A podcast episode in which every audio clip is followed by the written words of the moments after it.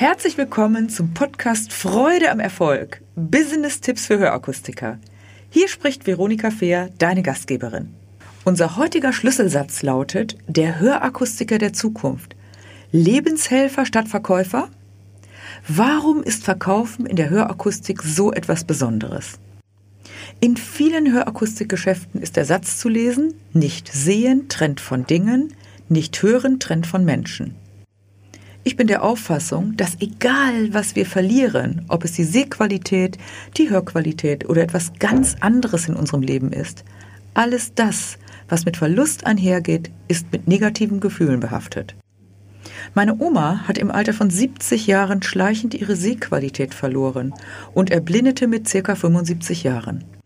Als sie mit 85 Jahren starb, hatte sie zehn Jahre ihres Lebens mit diesem Verlust leben müssen – und ich erinnere mich noch ziemlich genau daran, wie gut sie dann ihr Gehör ausprägte und wie fein sie Dinge mit ihrem Gehör differenzieren konnte, was uns anderen gar nicht möglich war und auch nicht notwendig erschien. Dennoch war sie oft traurig darüber, dass sie nicht mehr sehen konnte und dadurch auch auf die Hilfe von anderen angewiesen war. Und sie hat es sehr vermisst, uns Enkelkinder nicht aufwachsen zu sehen und die Natur, die sie so liebte, in all ihrer Pracht. Warum erzähle ich dir dies? Nicht etwa, weil ich dir sagen möchte, wer nicht mehr gut hört, sollte andere Dinge in seinem Leben fokussieren, sondern weil ich dir bewusst machen möchte, welch eine wunderbare Aufgabe der Beruf des Hörakustikers darstellt und wie viel Verantwortung in deinem Beruf und deinem täglichen Tun liegt. Denn du kannst Menschen, deren Hörvermögen nachlässt, eine wirkliche Lebenshilfe geben, damit sie ihr Hörvermögen auf bestmöglichem Niveau erhalten und sie wieder mittendrin statt nur dabei sein können. Und zusätzlich dazu beitragen, dass Menschen außerdem ihren Hörverlust nicht allzu schlimm wahrnehmen. In den allermeisten Fällen kannst du ja eine deutliche Verbesserung erzielen. Überlege einmal kurz für dich, wie vielen Menschen du bereits hast helfen können und welche positiven Botschaften dir diese Menschen anschließend gegeben haben. In meiner 25-jährigen Erfahrung als Trainerin in dieser Branche habe ich nahezu 6000 Beratungsgespräche allein in der Hörakustik begleitet und ich habe immer wieder folgende Aussagen von Kunden am Ende des Beratungsprozesses gehört. Hätte ich gedacht, wie viel mehr geht, dann wäre ich früher zu Ihnen gekommen. Oder es ist ja nicht so schlimm und ich spüre mein Hörgerät kaum. Oder endlich höre ich wieder die Feinheiten wie Vogelgezwitscher, die Geigen im Orchester und und und. Oder ich gehe gerne wieder ins Theater und zu anderen Veranstaltungen, weil ich einfach besser verstehe. Oder die Diskussionen in der Familie über Lautstärke des Fernsehers haben aufgehört. Oder endlich fühle ich mich wieder sicherer im Straßenverkehr oder ich muss nicht mehr so oft nachfragen und kann wieder mitreden. Ich könnte diese Liste unendlich fortsetzen. Vielleicht fragst du dich jetzt, warum erzählt sie mir das? Das ist doch nichts Neues.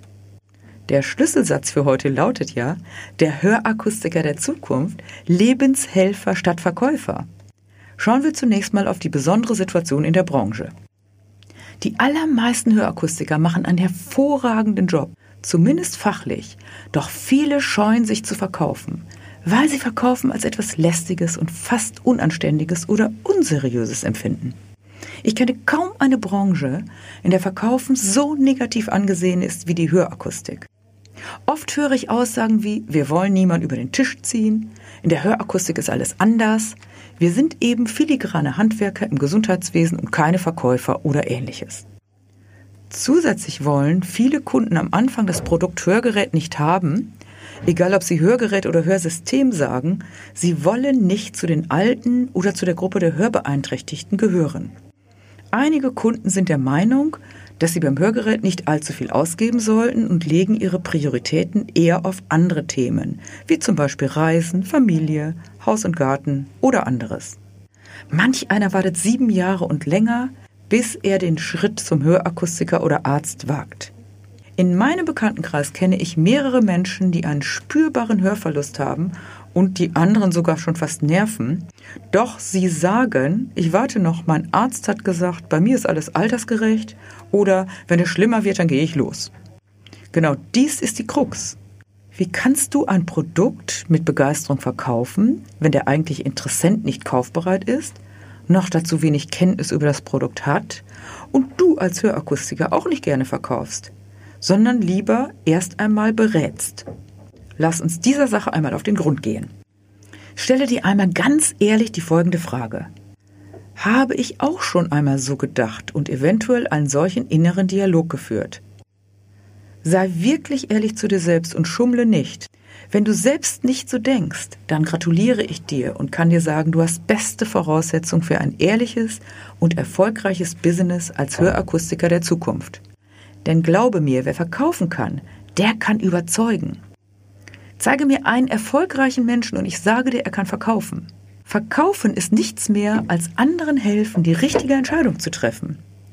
Denn die Menschen kommen zu dir, weil sie selbst kaum Ahnung haben oder nur ein Teilwissen über das Thema und sie erhoffen sich deinen Rat und deine Expertise.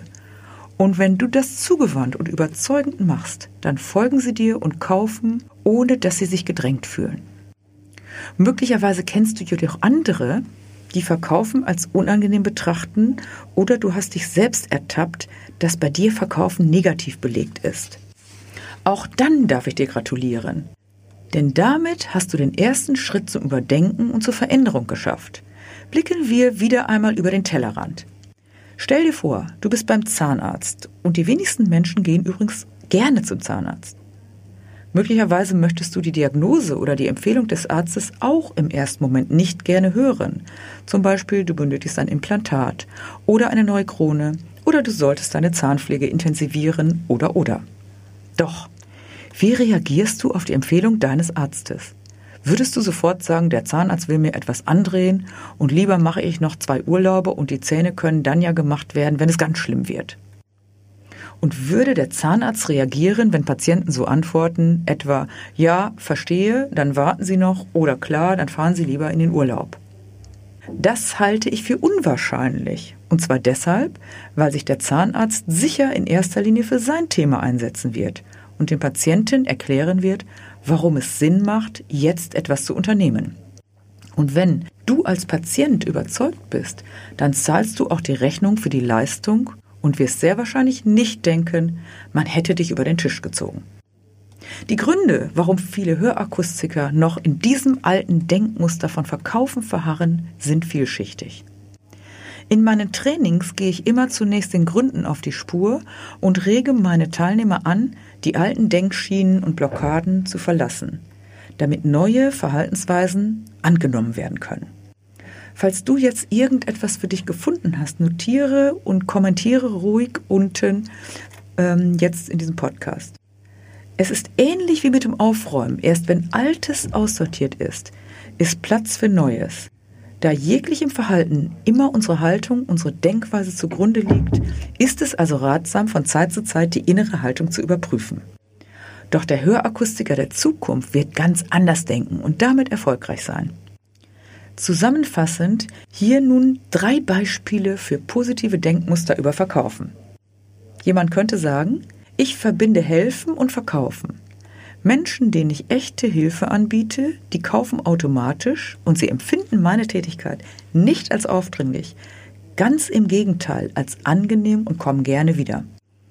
Oder jemand könnte denken, ich informiere und kläre meine Kunden über alles auf, was sie wissen sollten, auch über die möglichen Konsequenzen, wenn sie jetzt nicht handeln. Ich will wirklich helfen und die persönliche Hör- und Verstehqualität meiner Kunden verbessern.